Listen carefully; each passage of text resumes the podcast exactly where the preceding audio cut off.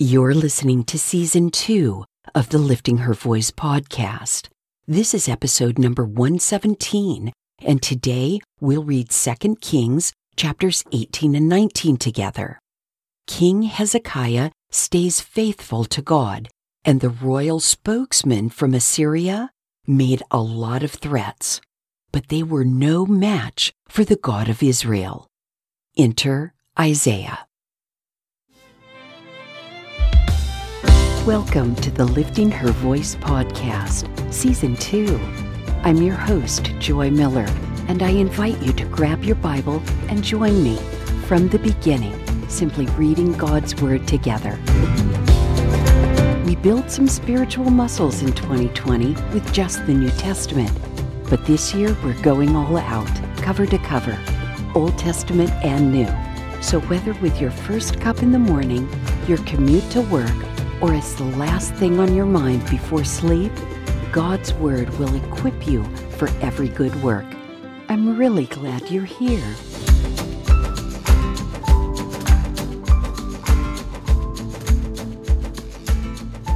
Second Kings chapter eighteen. In the third year of Israel's king Hoshea, son of Elah, Hezekiah, son of Ahaz, became king of Judah. He was twenty-five years old when he became king, and he reigned twenty-nine years in Jerusalem. His mother's name was Abi, daughter of Zechariah.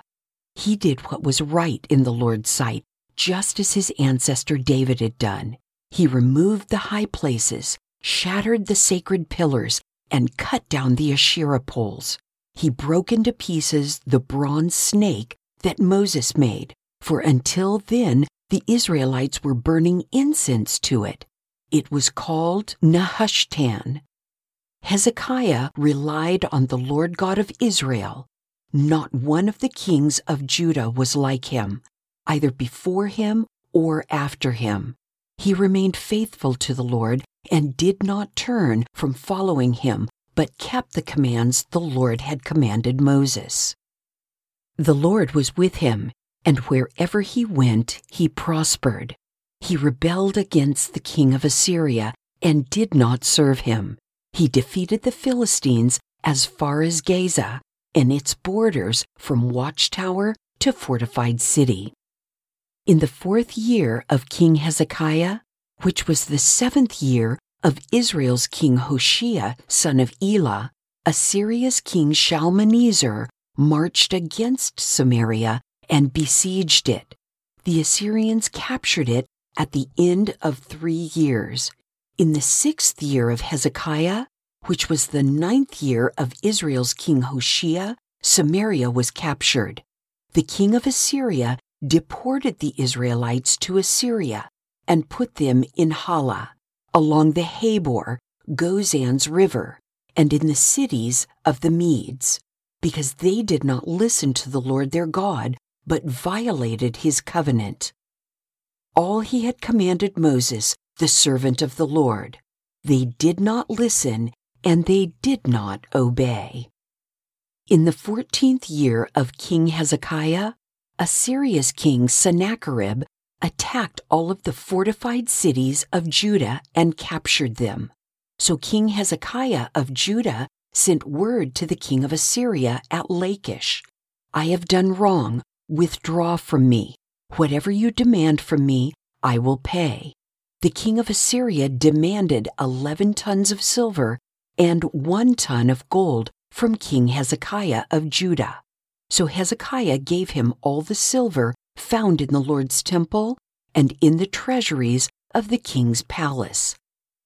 At that time, Hezekiah stripped the gold from the doors of the Lord's sanctuary and from the doorposts he had overlaid, and gave it to the king of Assyria. Then the king of Assyria sent the field marshal, the chief of staff, and his royal spokesman, along with a massive army, from Lachish to King Hezekiah at Jerusalem. They advanced and came to Jerusalem, and they took their position by the aqueduct of the upper pool, by the road to the launderer's field. They called for the king But Eliakim, son of Hilkiah, who was in charge of the palace, Shebna, the court secretary, and Joah, son of Asaph, the court historian, came out to them. Then the royal spokesman said to them, "Tell Hezekiah, this is what the great king, the king of Assyria, says.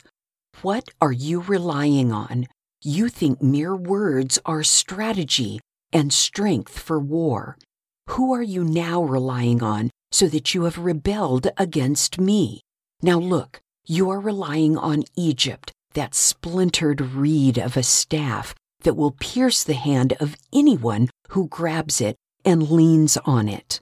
This is what Pharaoh, king of Egypt, is to all who rely on him. Suppose you say to me, 'We rely on the Lord our God.' Isn't he the one whose high places and altars Hezekiah has removed, saying to Judah and to Jerusalem, 'You must worship at this altar in Jerusalem'?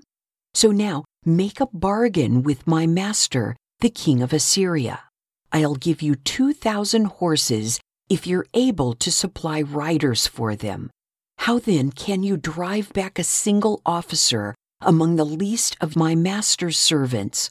How can you rely on Egypt for chariots and for horsemen? Now, have I attacked this place to destroy it without the Lord's approval? The Lord said to me, 'Attack this land and destroy it.'"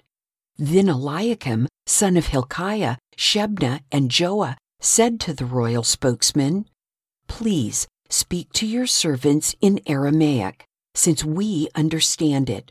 Don't speak with us in Hebrew within earshot of the people on the wall." But the royal spokesman said to them, "Has my master sent me to speak these words only to your master and to you?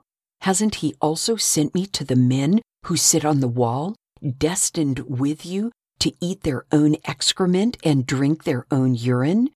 The royal spokesman stood and called out loudly in Hebrew, "Hear the word of the great king, the king of Assyria. This is what the king says. Don't let Hezekiah deceive you. He can't rescue you from my power. Don't let Hezekiah persuade you to rely on the Lord by saying, 'Certainly the Lord will rescue us.' This city will not be handed over to the king of Assyria. Don't listen to Hezekiah, for this is what the king of Assyria says. Make peace with me and surrender to me. Then each of you may eat from his own vine and his own fig tree, and each may drink water from his own cistern, until I come and take you away to a land like your own land, a land of grain and new wine, a land of bread and vineyards, a land of olive trees and honey, so that you may live and not die. But don't listen to Hezekiah when he misleads you, saying, 'The Lord will rescue us.' Has any of the gods of the nations ever rescued his land from the power of the king of Assyria? Where are the gods of Hamath and Arpad? Where are the gods of Sepharvaim, Hena, and Iva? Have they rescued Samaria from my power? Who among all the gods of the lands has rescued his land from my power? So will the Lord rescue Jerusalem from my power?" But the people kept silent. They did not answer him at all, for the king's command was, "Don't answer him."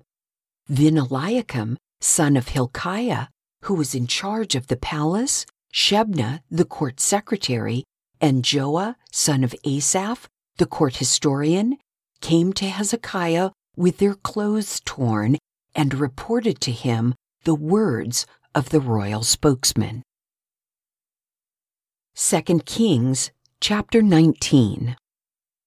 When King Hezekiah heard their report, he tore his clothes, covered himself with sackcloth, and went into the Lord's temple. He sent Eliakim, who was in charge of the palace, Shebna, the court secretary, and the leading priests, who were covered with sackcloth, to the prophet Isaiah, son of Amoz. They said to him, "This is what Hezekiah says.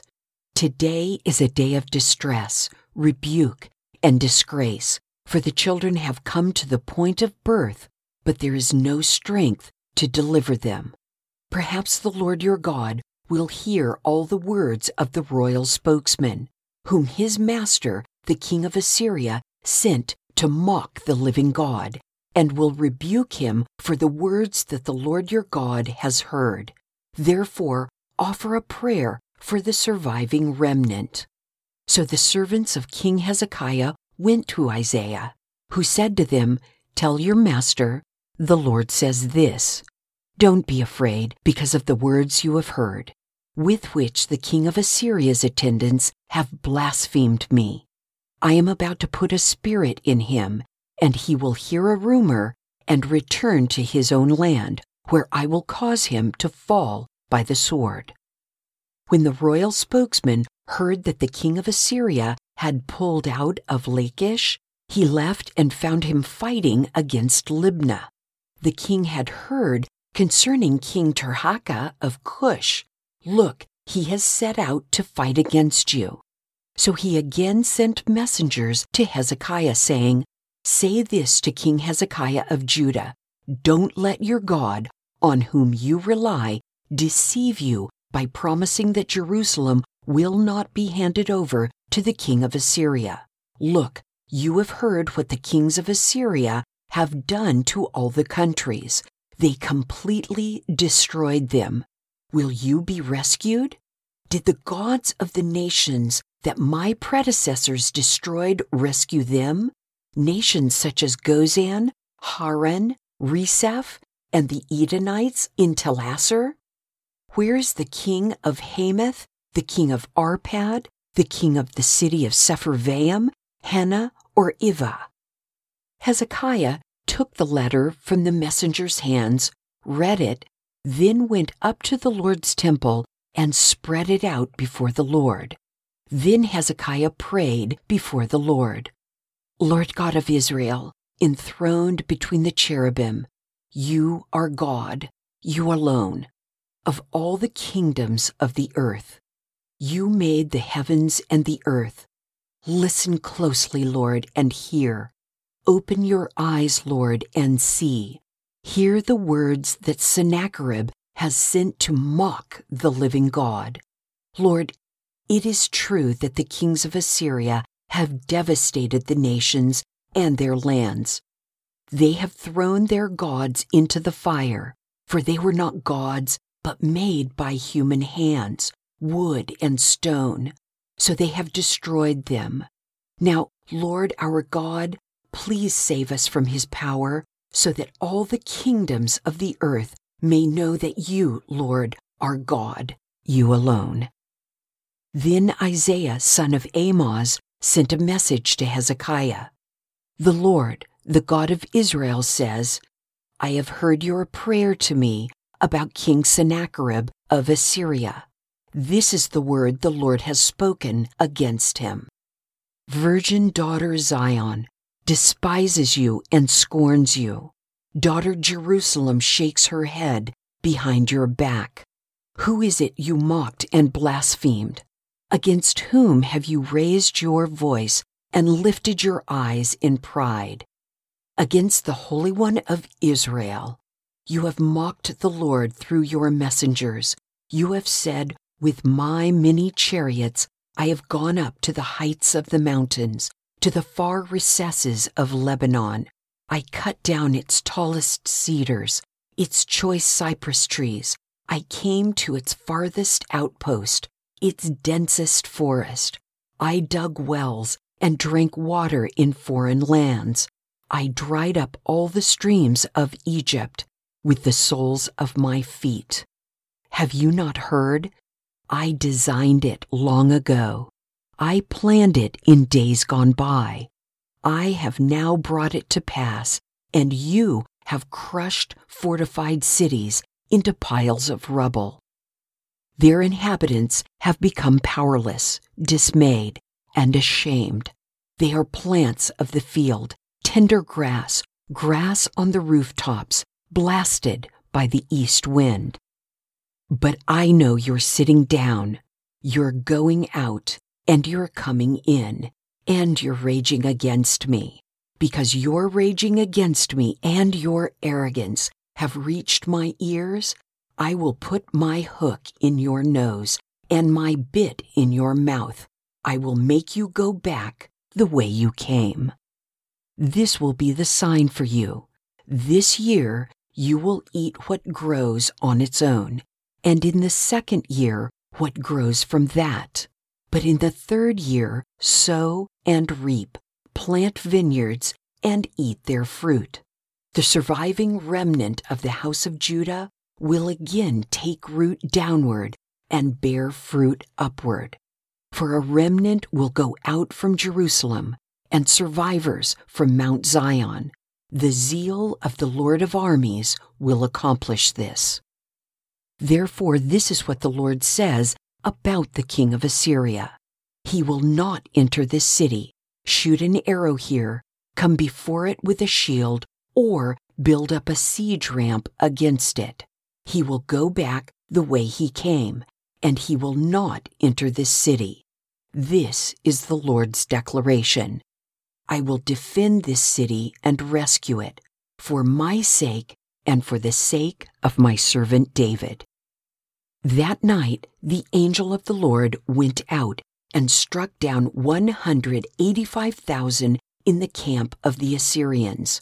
When the people got up the next morning, there were all the dead bodies.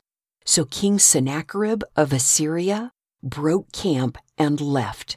He returned home and lived in Nineveh.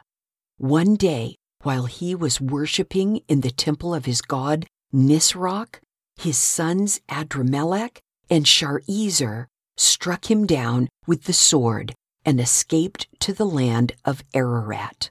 Then his son Esarhaddon became king in his place. I can't wait to get to the book of Isaiah. Some of my favorite wisdom comes from him. I also want you to remember all of this when we get to the book of Jonah, and God sends Jonah to Nineveh, the capital of Assyria. It's great. Also, don't miss the foreshadowing of Christ when it is written that a remnant will go out from Jerusalem. That remnant leads straight to Christ. Jerusalem had to survive because it was the city God had chosen to provide a ransom for his people, all of his people, including us. Share your thoughts with me at lifting her voice dot com, Facebook, Instagram, or Twitter.